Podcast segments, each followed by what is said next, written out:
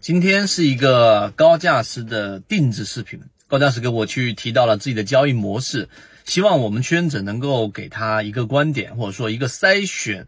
标的或筛选鱼池的一个逻辑，具体的步骤。那么今天我们就用三分钟来给大家去讲一讲这个话题，我相信对于大家在年后回来的这个红包行情会有很大的一个帮助。首先，我们先说第一个话题，就他给我的这个筛选的它的步骤，它的模型。首先，他告诉给我呢，是自己构思了一个这一个筛选模型。那大致情况呢，就是例如说大盘，然后到价值分析，用价值分析系统来进行筛选，然后再通过我们所说的一个这个呃这个股票池，专业机构出的一个股票池，然后进行横向对比，看跟自己的股票池是否一致，然后再从资金的角度看看资金是不是大幅的买入，然后再从这一个啊我们所说的热点。用猎手，然后去看一看到底是不是当期的一个热点，等等等等罗列下来。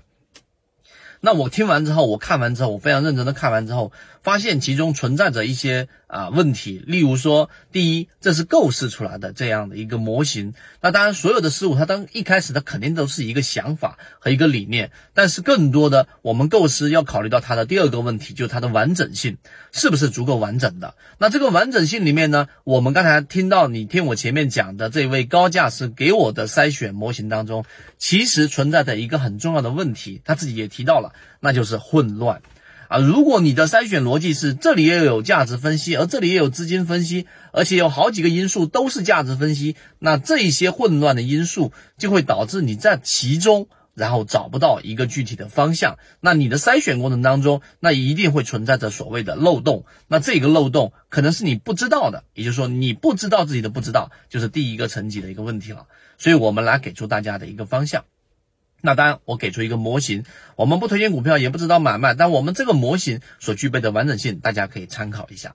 首先，第一个啊，大盘的可操作区域现在是符合了的。对吧？那当然，近期出现了一个破位。那之所以说它符合，是因为资金在持续的流入，所以现在资金在这两个交易日已经破位了。那符合的交易模式一定是极小的仓位或者空仓稍微观望，而不是所说的这一种符合的大幅的仓位参与。这是小仓位或者空仓，这是第一个条件。第二个条件就是我们的筛选逻辑当中呢，我们肯定是要通过找到第一性原理。就现在的大盘环境呢，如果出现我们所说的不确定因素，例如说我们说的卫生事件，例如说这个国外的这种情况，例如说美国对于我们国内的一个打压等等，这些不确定性因素，美股市场的这一些调整，对于 A 股如果出现大的调整，哪一些股票它不会出现下跌，或它很抗跌呢？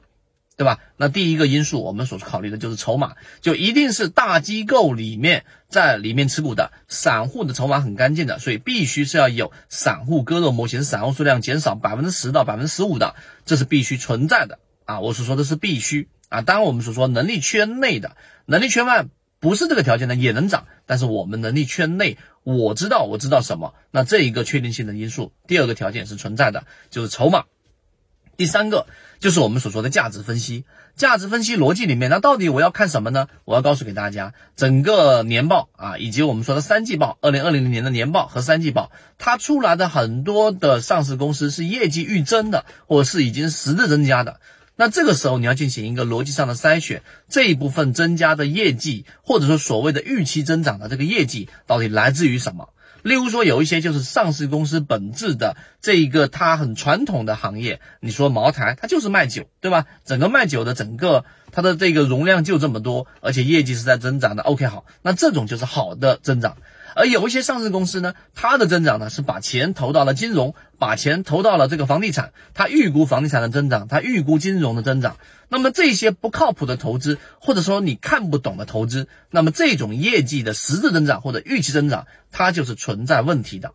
那么第三点呢，当然它同样有一些是直接亏损的。那这个亏损是为什么亏损呢？沿用刚才那个思路，横向对比，如果它的亏损是因为它进行了新的这一种投入，例如说我们所说的这种电池，对吧？例如说我们所说的这种汽车、新能源汽车等等等等的这种投入是实际上的产出，那么你可以去考虑这个行业的发展。而有些亏损呢，就纯粹是它传统行业已经是我们说强弩之末了。例如我们所说的汇源果汁，最近我在啊有时间给大家去讲一讲汇源果汁，之前是那么强的一个品牌，现在是完全没落，甚至变成了沦为了快餐的配送的饮料。为什么啊？当然我，这个后面给大家讲，它的品质下降了，它的果汁喝出了烂果味。那么这个是我们所说的上市公司的业绩的预增啊，增长下跌到底是来自于什么原因？这是价值分析排雷，也大家可以去参考我们所说的左脑护城河，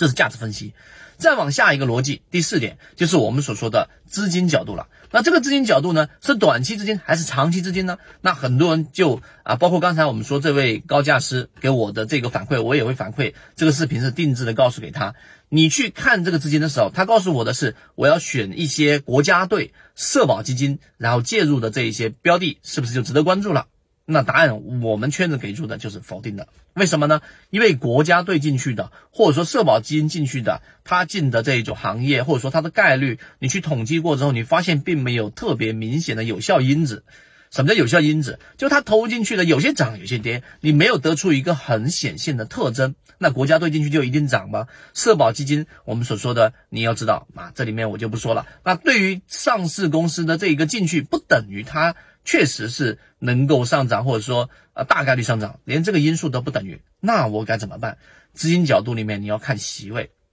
有一些机构是靠谱的啊，有一些我们说的私募基金，它进入到一些标的，你沿用它以往的经历，它的筛选逻辑，举个例子，我们说的高瓴资本，对吧？我们之前给大家讲过，那它筛选的逻辑，首先一定是小范围的，它筛选的标的不是那一种，因为我们知道很多投资公司它的这一种。呃，投资方式有两种差异和极端，有一种是平盘平铺所有赛道，就各种它大买批发式的这种买；另外一种呢，就是选准赛道然后压住。那高瓴资本就属于这种类型。所以，当你发现几个这一种我们说很明显，并且有很强的这一种成功率的这一种席位，这些投资公司，那它介入到这些标的，你才值得去关注。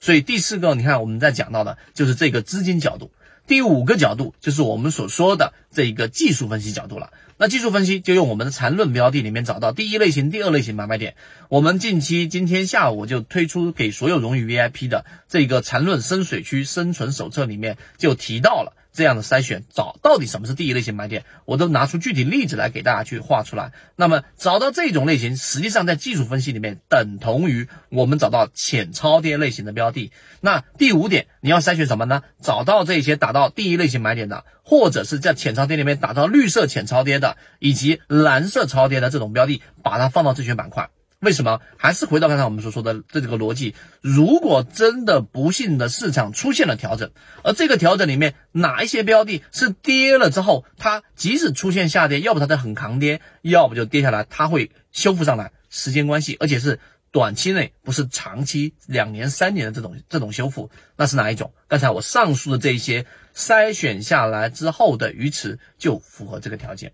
那这样一整套逻辑下来之后，大盘你有了，我们所说的这一种价值分析你有了，排雷你有了，对不对？资金面你有了，技术面你有了，这些模块才是完整性。当然还会有一些细节的填充，后面我们再给大家去讲。所以今天我花了一个比较长的时间给大家讲了这一套筛选的逻辑，是专属的这位架构师的专属定制视频。所以。这一个顺便给大家讲一讲，这一次春节我们展开的闭关的这个主题线，是希望大家，因为大家基本上都原地过年啊，疫情也在反复，那我们在这个互联网上，在家里面的时候，其实是能够有一个非常好的时间适应于自己的闭关的。而如果你对于闭关主题有兴趣和刚才我们所讲的内容深化、完整、系统的话，可以找到我们的管理员老师，回复两个字“入关”。那就可以得到详细的内容。好，今天讲不多，希望对你来说有所帮助，和你一起终身进化。